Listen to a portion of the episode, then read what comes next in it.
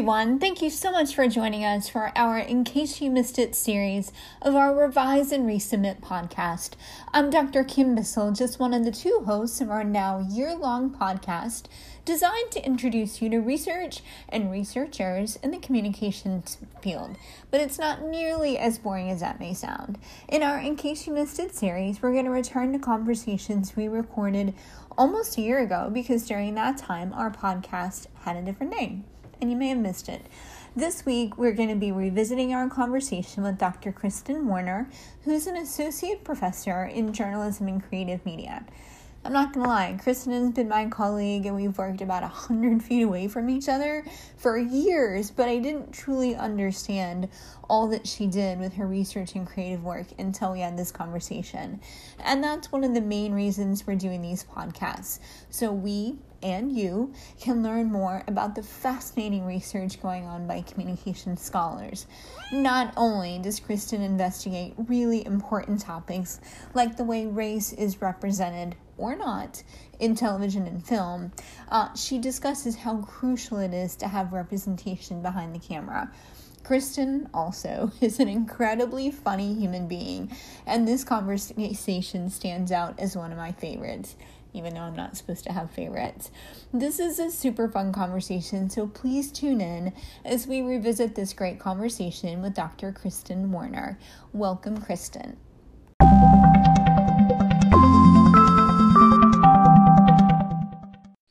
Thanks so much for joining us today, Kristen. Thanks for having me. So before we get started um, talking about your research and a little bit more about who you are and what you do, I remember seeing a mention about you a few years ago um, in a story about the representation of Black women in the media. And you were on this panel um, titled The Not So Silver Screen, Black Women in the Media. And that Um, panel examined the invisibility and devaluing of Black women in the media and the wage gap for Black women in the entertainment industry.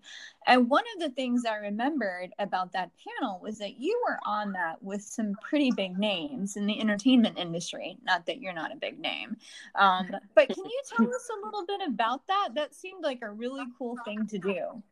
Yeah, so it was um, one of the events that was produced at the Hammer Museum in Los Angeles and was um, sort of the, the brainchild of the Hammer and Kimberlé Crenshaw, um, who is a you know famous critical race theorist and who um, came up with the idea of intersectionality and you know like a huge um, just a, a huge uh, person in the field. And so I was invited Um, to to to offer my uh, insights into it. So um, it was me and Kimberlé and Diane Carroll, which was wow, insane. Which is huge. it, was, it was insane. It was like, oh my God! I look over there and there's there's, there's Diane Carroll, and she's just so gorgeous. She was so gorgeous, and she was just so you know charitable and kind, and you know, wow. and even though. you know, like she's passed now, but one of my favorite moments was her dozing off in the middle of the panel. And I was like, you know what? Like, I don't blame you, Diane Carroll. I would too. Like, you deserve a nap. Take take your rest. Uh, okay, so Kristen, I have a follow-up for you. Sure. When um, did, when you got the invitation um, to, to be on that panel, was it a phone call? Was it an email? And what was your first reaction? So it was a, a friend of mine um, who was a colleague uh, was sort of part of the, the team assembling folks. And so she sent me a Facebook message actually and was like, hey, do you want to be on this little panel? And I was like, I said, yeah, I mean, sure, I'm I'm available. And then as the name started to come, and she was like, and Diane Carroll will be here. I was like, stop. Stop. Like, it was just very, like, this is real. Like, this is, oh, y'all for real. Like, I need to bring my, my A game. And, and, like, between Diane Carroll and, like, Kimberlé Crenshaw, like, who again is this huge name, Kimberlé Crenshaw, I was like, yeah, I read your book. And I was like, oh my God, wow, just knock me down. I'm ready to go. Like, I was, it was, it was very, it was one of those that was very affirming and terrifying in equal parts. Yeah. I love that. That's awesome. That's cool. Yeah. Can um, you tell our um, listeners a little bit about where you're from and who you are? So I am originally from South Louisiana.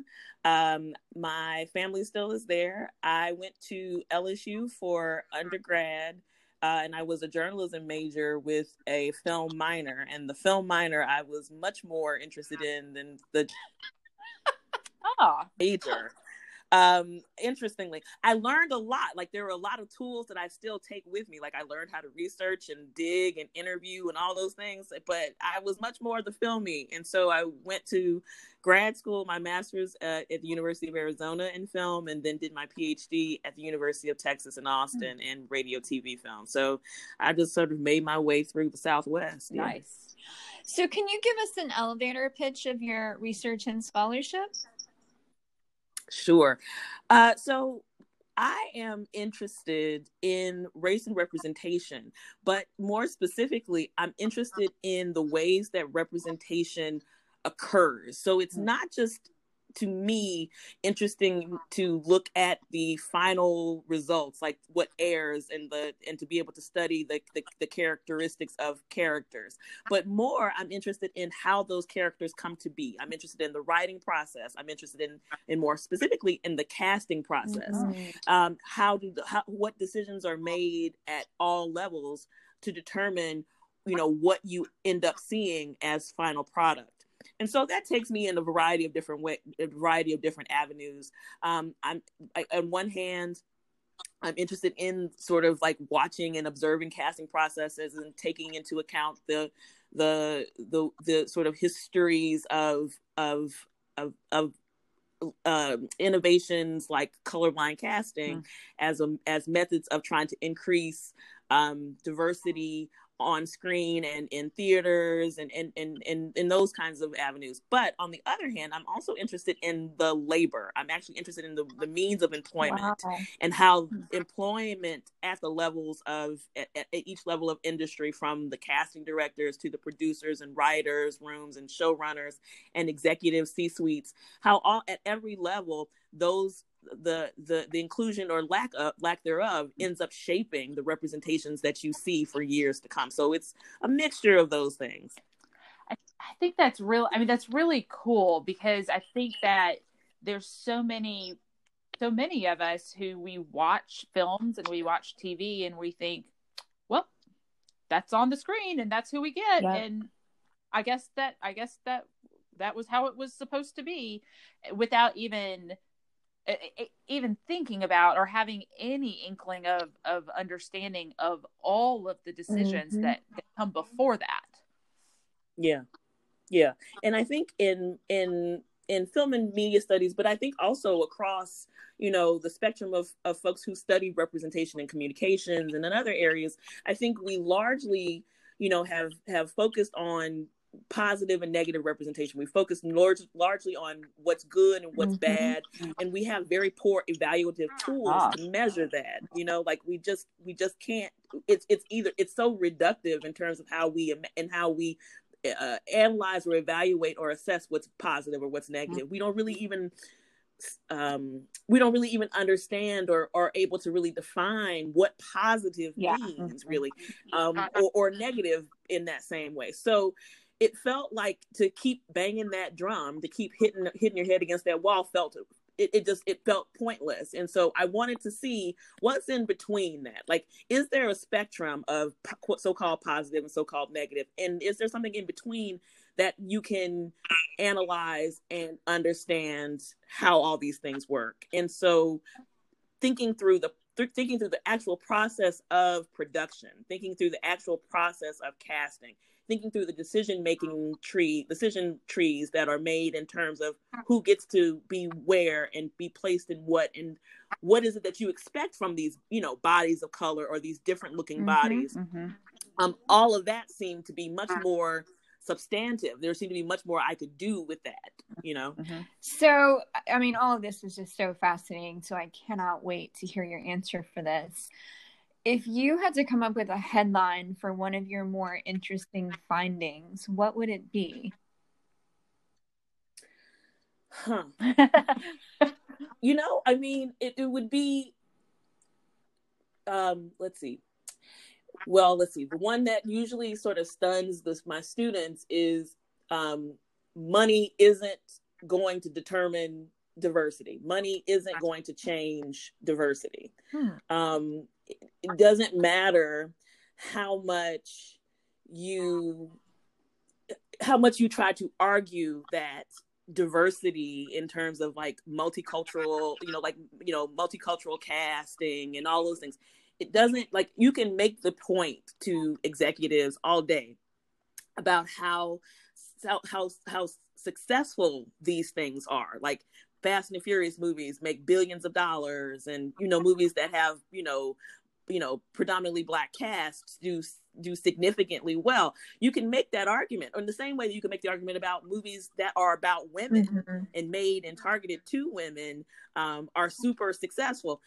You can't, you won't ever change the needle, because at the end of the day, it's not money that moves the needle. It's personal taste, ironically. Mm. It is personal values and attitudes. And so if you have a business that is largely run by white men um, and who like their tastes to be validated, then any number of dollars that you can throw in their faces and say, this will change, doesn't move them. Mm-hmm. What they are moved by are the things that they enjoy.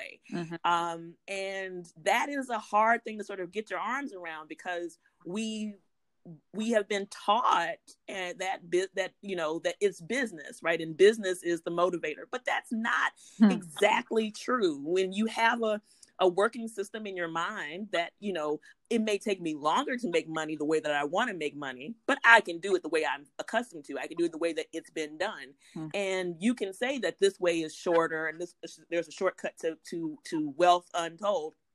But I just as easily stick to my guns and do it the way that I want mm-hmm. to do it. Uh, and and that is, that is I think, sort of one of the most, um, the, the thing that actually, you know, is is is most sort of daunting to to to sort of process, is that as much as we want to believe that, you know, you can put numbers and put data in the faces of some of these folks and say, this is what you can do, they don't take the bait. Wow. So um, w- one thing that you mentioned um, several minutes ago, um, but I'm I'm hearing some of that in, in your last answer, is um, the, the the framework of being a critical scholar. And, and yeah. you know, so I think when I first heard that, I was like, well, aren't we all critical scholars? I mean, we all critically think, right? But yeah. um, can you tell our listeners a little bit more about what it means to be a critical scholar? Sure. So in my mind, the critical part is the is the the the the thing that my mind first always goes to are questions of power, mm-hmm. um, and per- questions of where where is power located? And so power can be located in a variety of different places. Power isn't just top down, but it can be up, it can be, you know, come up from the ground, it can be across groups, it can operate in a variety of different ways. And so I'm interested in where and how power how power emerges. Um, and that is usually sort of the starting point. So if And, and and how power sort of obscures itself, because, you know, like power doesn't want to be lost, mm-hmm. you know, like people who wield power don't want to right. lose it. So it seems always most interesting to sort of figure out how it how it disguises itself or how it is obscured. And so that so for me, critical is is sort of thinking about those kinds of inequalities, thinking about those the systems and structures that hold power and then withhold it from others. Mm. Um, that that is usually my defining position. Yeah, and, and as you mentioned, I mean, so so power can look like values. Yes, um, not just money. Money. Um, yes. Yeah. Yeah. So, Kristen, you had I mean, mentioned earlier, um, you had referenced a book, and so what I'm wondering is, as you were working on that, I mean, it obviously had to be a fairly involved project. How did you manage the project over time? How did you stay positive? And certainly dealing with the topic that you're dealing with, I would imagine it might even get Oh, depressing is probably the wrong word, but my, just like, you know, bumping up against what uh, everything that you've found in your previous research about, you know, if you've got white men that are in control, their values and what they want to see is what they're going to produce, and money doesn't matter. So can you talk a little bit about kind of the book project and how you manage that? Sure. Sure. So some of the work in the book project um, stemmed from my dissertation research. And I was fortunate, you know, one of the things about doing ethnographic research um, as a graduate student is that, you know, people take, you know, uh, people take pity on you. Um, and they'll, they'll, they're much more inclined to see you if they just like, I'm just a lowly graduate student and I, I just need this, because you have to understand I need to graduate. Yep. um, and so, you know, I was able to, you know, this is these this is in the days before LinkedIn, and you know, mm-hmm. this is when you had to cold call so many people to try and find one person um, and to, to, to sort of help you navigate this. And so I, I somehow lucked into one person who snowballed me into like five or six meetings. And mm-hmm. so I went to L A one summer and spent a week or two um, talking and interviewing these people and watching them do their jobs and, and really trying to take in the space and take in how all these things work. And my project before that was like, you know, colorblind casting is is treacherous. It's this seemingly, you know, positive thing, but it actually has all these pitfalls attached to it, and that in the end. But by the time I finished with that project, by the time I finished with my field research, I came out with like this this whole other area that I didn't plan for, which was, yeah, all that is true, and employment is equally important to these people. So it's less, so they are less interested in, are you playing a substantial dimensional, you know, you know, character, and versus are you are you playing something that you can feel you can take some pride in, because you're not playing in your mind something negative like a drug dealer or a slave or a butler or a maid. Mm-hmm. Or you, you get to play a judge with no background or anything, but you get paid to do something good. You get to pay mm-hmm. your bills. And I got to talk to all these people who were like, we are interested in numbers. We want our member, we want our, if we're a union, we want our membership body to be working. We don't care what they do, and we can't judge, nor do we control content. So it turned a lot of what I was thinking, it made it made it much more complicated uh, for, and made me have to sort of grapple with a lot more about, you know, what all this means. And so that can take you down some some dark roads of sort of nihilism, mm-hmm. for sure. Um, because the more that you dig through, and, and I am a I, I do a lot of discursive discursive work, and so I re- re- I'm reading all of these interviews, transcripts, and I'm reading all these news stories, and I'm looking at all these trade articles, and as I sort of like pull and sift through to sort of see what the things that they all have in common, it's it's it's a lot of spin. It's a lot of, we want bodies, but we don't necessarily, we're not, but we're not asking for difference. And then I look at, you know, what audiences want, and audiences have certainly been um, socialized into looking for bodies and not asking for more. And so it became this whole sort of this this this tornado of like, how how do you make something that is, you know, diag- that is diagnosing this phenomenon that is su- that is that is uh, that has all these moving parts to it, and still at the same time maybe offer a glimmer of hope. And I, I honestly, you know, to this day, don't know if I accomplished the hope, because I don't necessarily know if I have it. Um, but I think, you know, but I but I, I see, you know, um, and, and so when I, I wrote the book, I think it was much more um, about trying to just get it, tr- trying to get this process understood, trying to sort of explain the complexities. And I will say it took five, the book came out in twenty fifteen. It took five years, but I have been of late, uh, uh, evidently the Casting Society of America picked this book as their book club book. Wow. Whoa. So, oh my goodness. So, I got this e- this this sort of random set of emails from casting directors who were like, "We read your book. We wow. have all these questions. Wow, you understand kind of what it is that we're doing, and you make make it make sense." So, if for no other reason than that, like my struggle seems to be worth it. Like, yes. you know, it's like okay. There, I'm pointing out this thing from five years ago, the work that I've been doing since two thousand nine, and it still seems relevant. And they still, and they see sort of the processes at hand and recognize that, you know, they are but one part of this, why this is so difficult to do right. And it was good. Like that felt, that was like a good sort of like, well, I might not have, I might not have like a whole lot of hope, but that's, that's a good start, you know? Yeah, for sure. That's Well, Very for all cool. of our listeners, yeah. we will definitely include information about Kristen's book and where you can find it in the description for this episode. So don't worry, we will uh, let you know how you can buy it and read it, and then you can have your own book club about it. Yes. So you've talked a little bit about just kind of the complexities of um, decisions and processes and The, are are you an expert in every single one of them? Who do you lean on um, to provide insight in in some of the places where you are maybe not the the, the quote unquote expert um, as far as your training and research goes?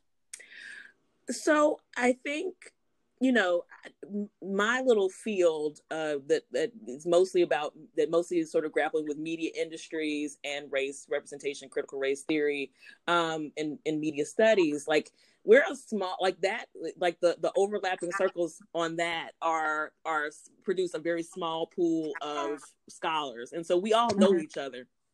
And so if there are areas, you know, for example, I'm not, um, my specialization is not history.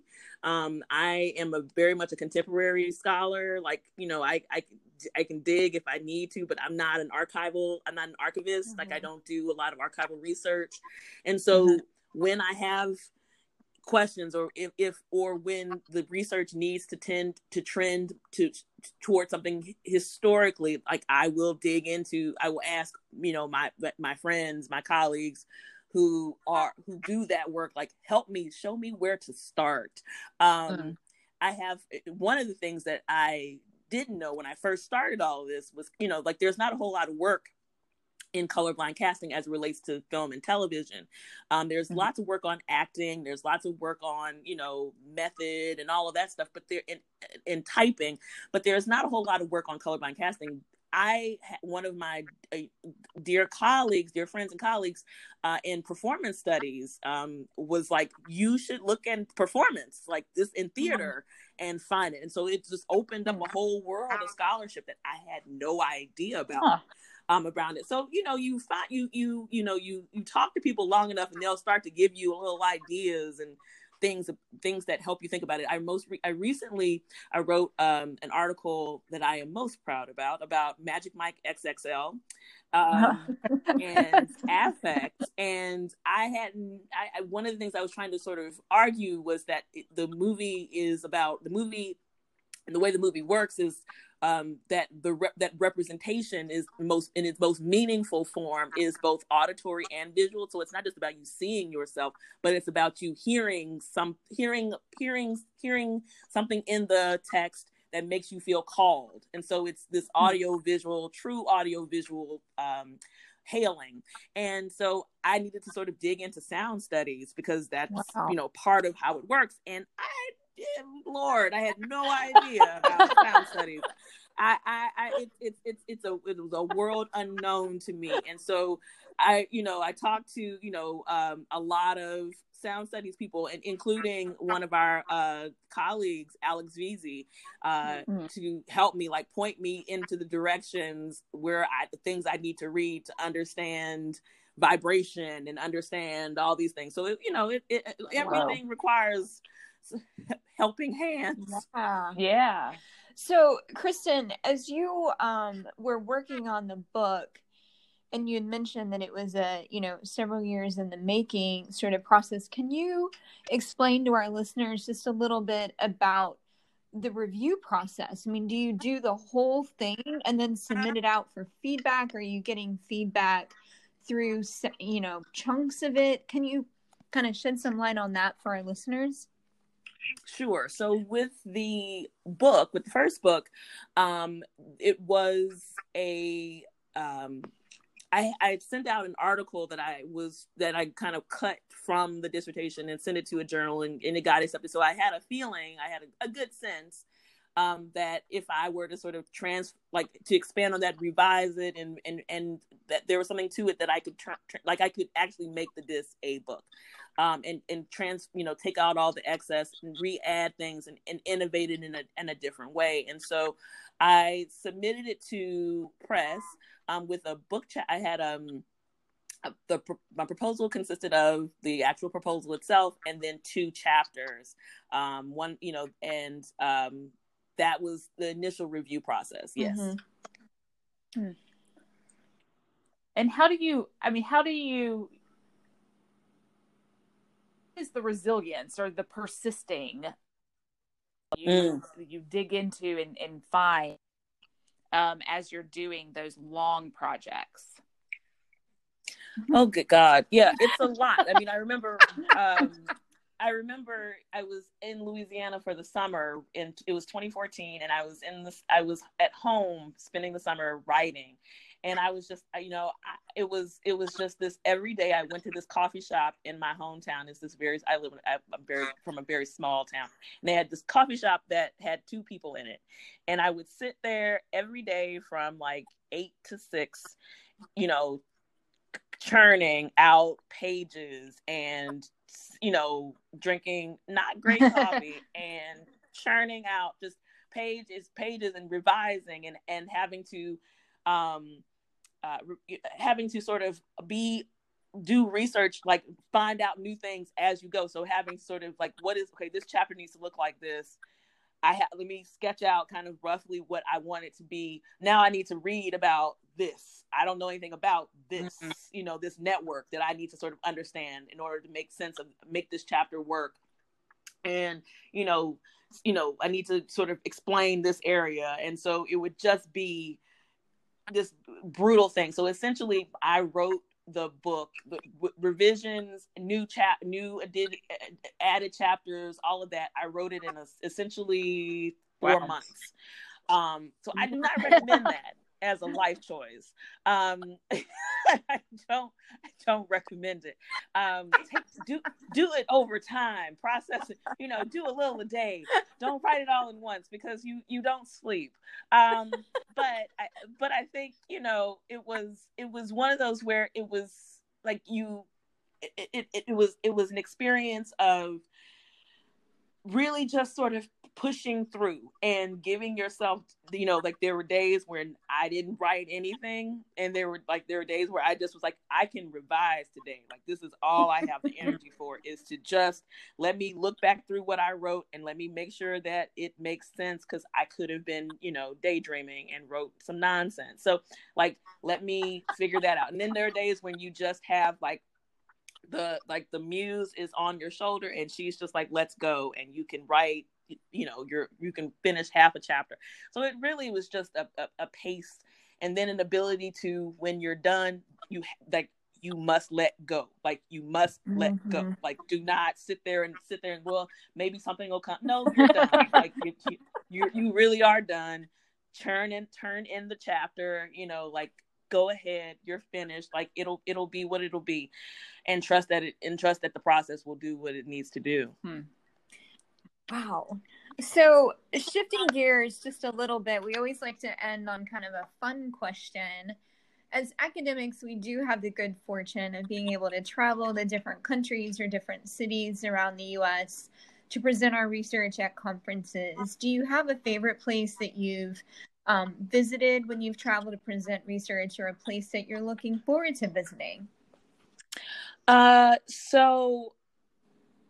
Two places. I went to. Um, it seems. It seems like it was. It was like our like a like a, a, a divine treat. Last November, um, I went to.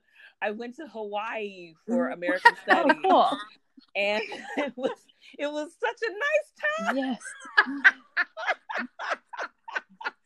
It was it was so wonderful. And had I known it would be the last time I would travel really anywhere, mm-hmm. I would have I would have spent more time at the beach. But I, but I thought it, I thought I thought well, you know, we'll get this time again. Um, so that one, and um, also for American Studies, American Studies likes to take us to a lot of fun places. Um, I went to um, San Juan, Puerto Rico. Mm, wow, um, that was also fun. Um, looking forward to at some point. Um, there was a media industries conference in London that I was really looking forward to attending, and maybe you know, one at some point in the future we can go mm. back. For sure. Well, Kristen, it's been so fun talking with you today and getting this chance to learn more about you and the research that you do. Thank you so much for joining us today. This is this has been really fun. I'm so glad y'all invited me. Thank you. Thanks, of course.